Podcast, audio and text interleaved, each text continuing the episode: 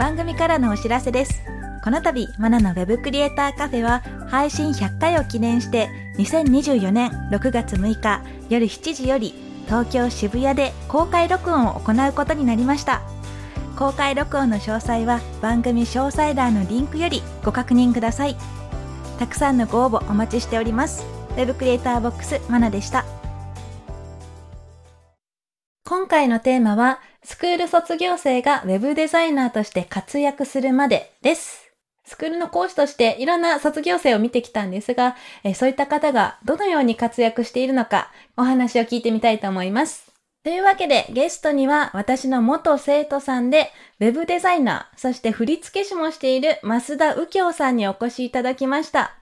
はじめまして、ウェブデザイナー兼、振付師を、新潟市の方でやっています、増田右京と申します。よろしくお願いします。はい、よろしくお願いします。よろしくお願いします。私が教えてたのが2017年なので5年前のお話ですね。そうですね。はい。はるか昔のような、最近のような、そんな感じがしますけど。で、今は、もうウェブデザイナー、これはフリーランスをされてる感じなんですかね。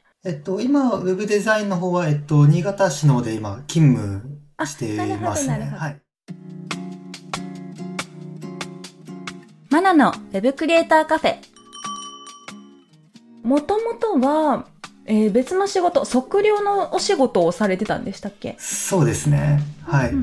何があって、こっちのウェブデザインの方にやってみようって思われたんですか？そうですね。もともと自分出身が北海道で、新潟に、いろいろあって来ることになったんですけど、その時に、測量以外のちょっとことをなんかやりたいなっていうのが思っていて、それで、何をしようかなっていうところで、いろいろと調べた結果、ウェブの世界にちょっと魅力を感じて、ウェブの世界に来たという感じになりますね。はい、なるほど。もともとデザインとかも興味があったってことですかね。そうですね。結構ロゴとかをちょっと自分でイラストレーターとかでちょっと作ってたりはしていたんですけれども、ウェブのことは何もやってなかったんですけど、はい。じゃあ、ある程度は独学をされていたってことなんですね。そうですね。はい。で、そこからスクールに、ちょっとオンラインのスクールに行こうってなったんだと思うんですけど、これも何かきっかけがあったんですか？やっぱり自分で独学でコードとかを書いてても、全体像っていうものがなかなか見えなくて、それこそコード単体で書くとか、ソフトの、操作の仕方とかは、分かって、というか独学で勉強をなんとかできてたんですけど、全体像がなかなかちょっとよくわからなくて、誰かに全体像を把握したいということで教えてもらいたいなっていうことで、スクールに通ったっていうのが一つきっかけではありますね。なるほど。そうですよね。独学してたらこれでいいのかなとか、ね、デザイン作ってみても自己満足なのか、これは合ってるのかっていうのがわからなかったり、あとコーディングだったら間違ったところでも足止めしちゃって、その先行けないとか、そういうこともありますもんね。そうですね。はい。じゃあ実際に通ってみてどうでした？良かったこととかありましたか？はい。すごいやっぱり全体像が一度把握できたっていうのは、すごい自分の中でも大きかったというか、っていうのはやっぱりありますね。はい。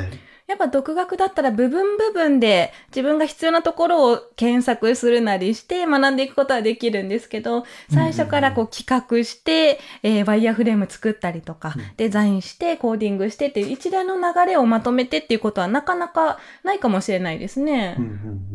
あとは私もマンツーマンで教えていたので、そういうコミュニケーションとかもできてよかったかもしれないですね。そうですね。はい。週に2回ね、毎週お話ししてたんでね。懐かしいですね。そうです。あれ確か午後、2時とか3時とか、その辺だったと思うんですけど。そうですね。そのぐらいの時間ですね。そうですよね。ご飯食べて、増田さんだ、今日は、って言って。準備してた気がします。はい。で、その時ですね、スクールにいる時に何か意識したことはありますか？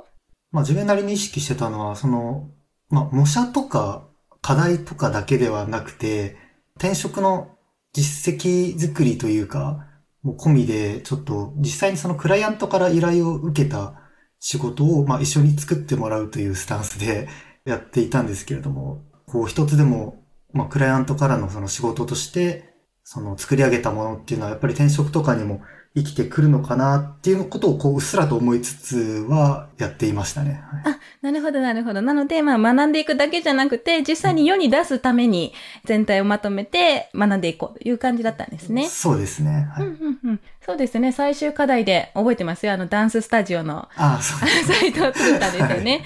はい、はいはい。あれ、効果ありました？何か活かされましたかね？ありました。おかげで入れたと言っても、転職できたと言っても過言ではないというか。なんと。はい、ちょっと今回お話しするにあたってですね、その当時の生徒さんのメモみたいなのを取ってたので、はい、見返してみたんですけど、はいはい、なんか JavaScript が苦手だったみたいなことも。そうですね。はい。はい、書いてたんですけど、今はもうゴリゴリ自分で書いてる感じですよね。ああ、そうですね。まあ、ただ、一からというよりは、まあ、ちょっとカスタマイズとかをしながらやっていたりとかっていうのはもちろんあるんですけれども、まあ、当時よりはもちろん、はい。そうですね。5年経ってますからね。なってますね。はい。そうですね。全体をまとめて、一つのサイトを作るっていう目標を持って取り組めたっていうのが良かった感じですね。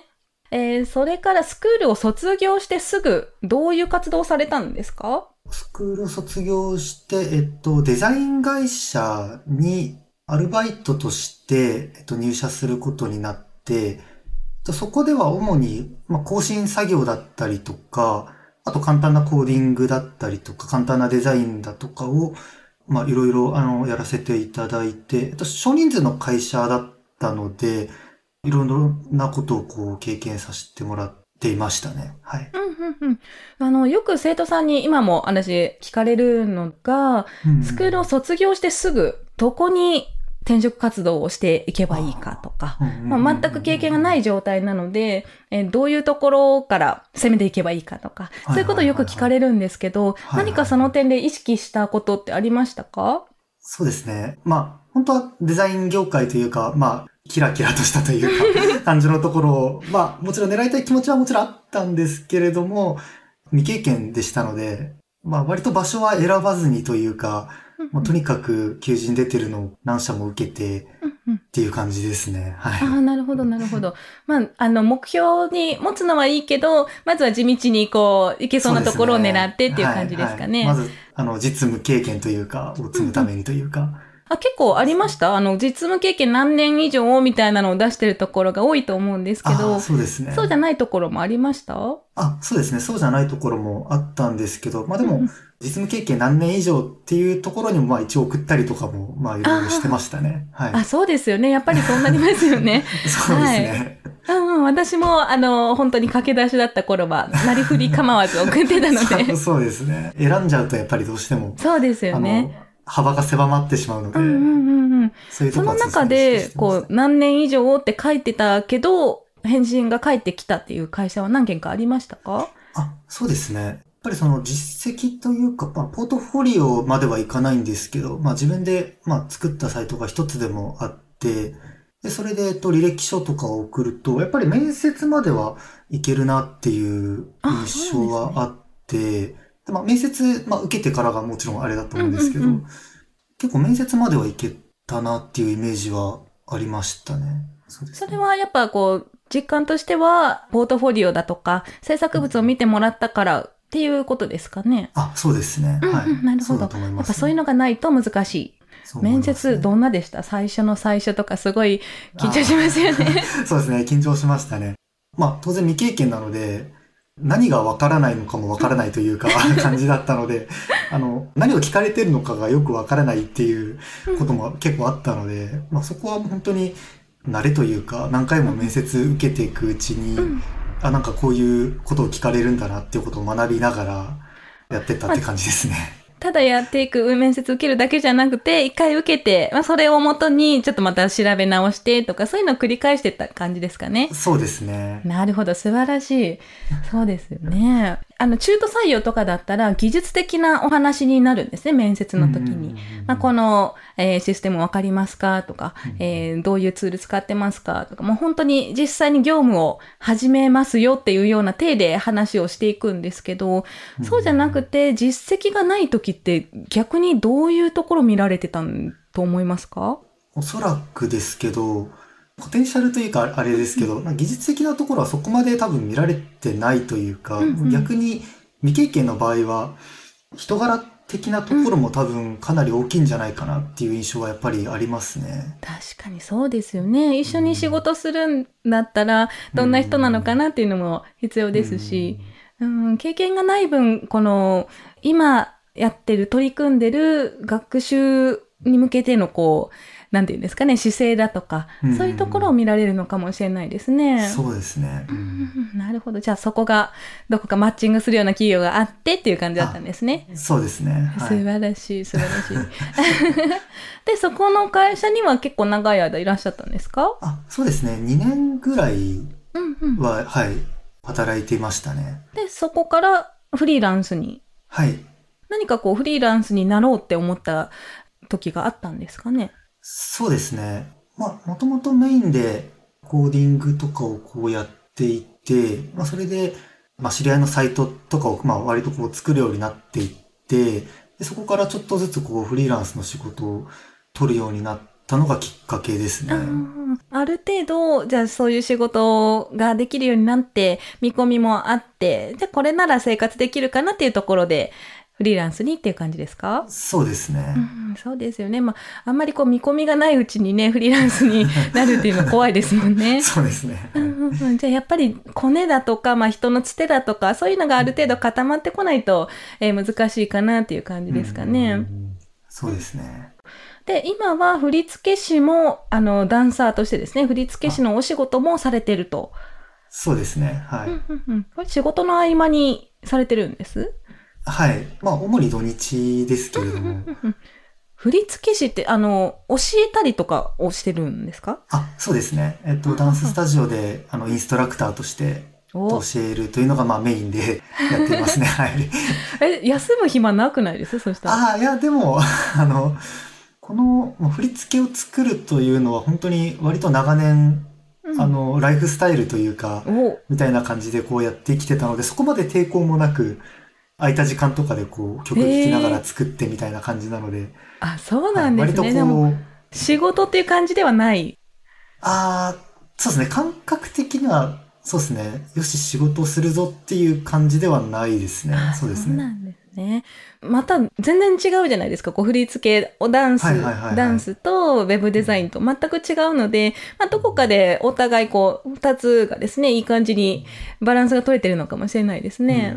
そうですね、結構その、デザインをやり始めてこう気づいたんですけど、結構振り作りもなんかある意味こうデザインかもしれないっていうところにちょっと気づき始めて。面白い、ちょっとそこは聞きたいどういうところに共通点があります？なんかあまりこう自分の好きなようにこうやってても、生徒さんが来てくれなかったりとかっていうところを考えながらやったりとか、ちっちゃい子とかにも教えたりするんですよね。本当小学校低学年とかっていう子とかにも教えたりするので、なんかどうやったらこう分かりやすく伝えれるかなとか、なんかそういうことをこう考えてると、ひょっとしてなんかある意味デザインのなんか要素もあるんじゃないかっていうのにこうちょっと気づき始めたっていうのが最近ですね。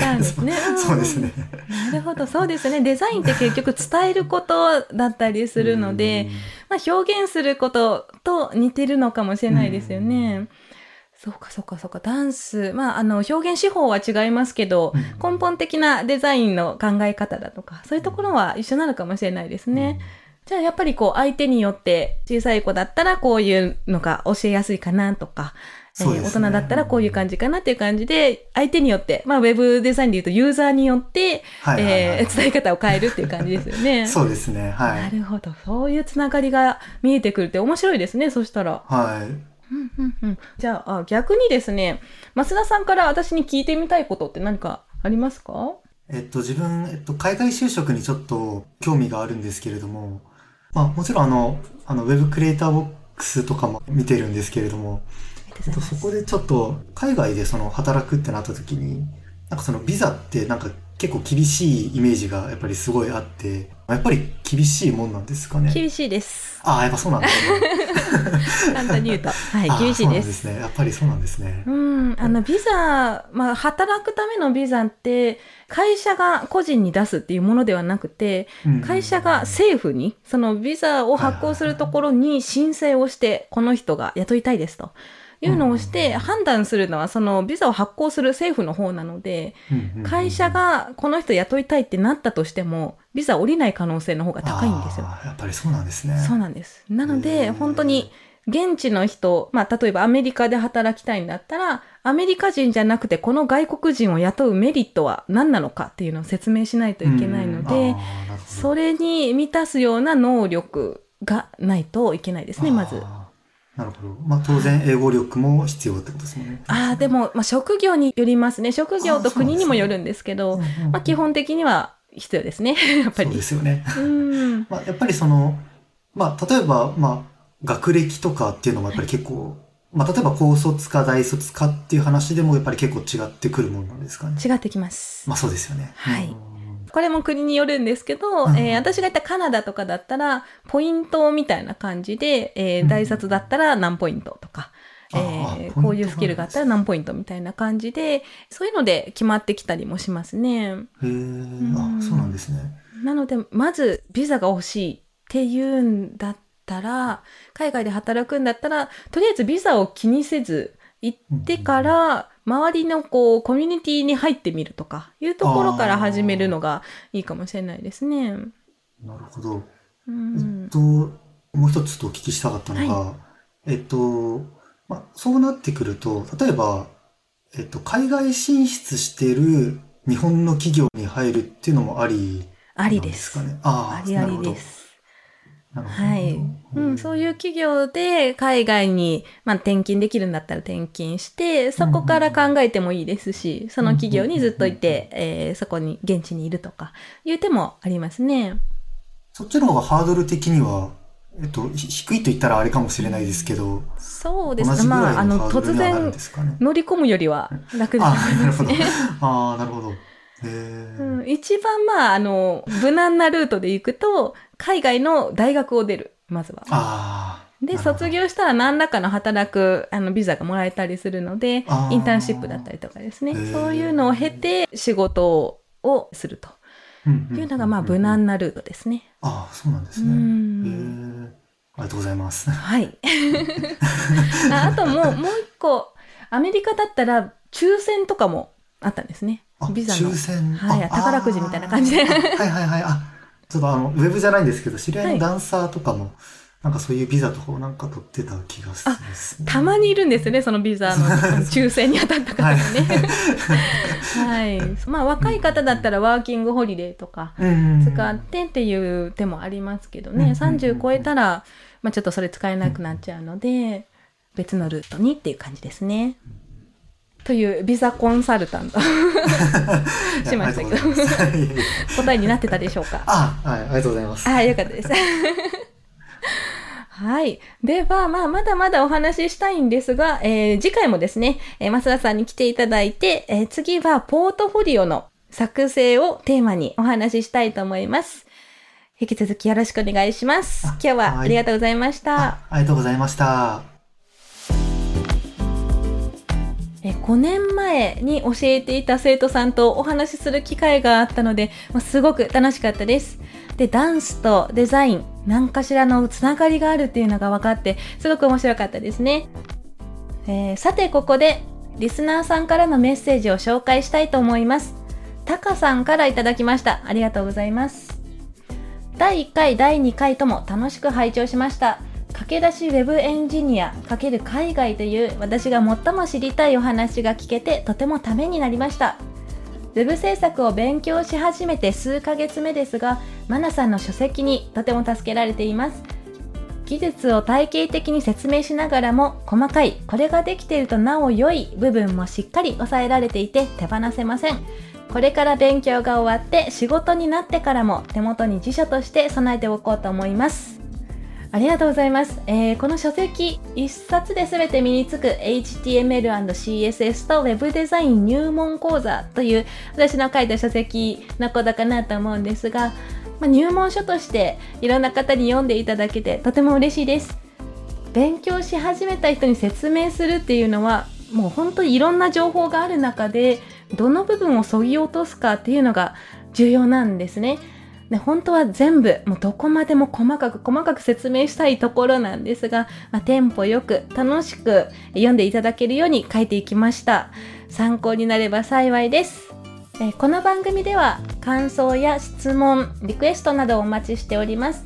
番組詳細欄にあるリンクよりお気軽にご投稿ください。Twitter ではカタカナでハッシュタグ Web カフェをつけてツイートしてください。そして Apple Podcast や Spotify のポッドキャストではレビューもできますので、こちらにも感想を書いてもらえると嬉しいです。ここで私がメンターをしているテックアカデミーについてのご紹介です。テックアカデミーは Web デザインやプログラミングをオンラインで学べるスクールです。現役エンジニアや現役デザイナーからマンツーマンで学ぶことができます。学習した後に実案件に挑戦できるテックアカデミーワークスもあるので、ぜひテックアカデミーと検索してチェックしてみてください。またお会いしましょう。ウェブクリエイターボックスマナでした。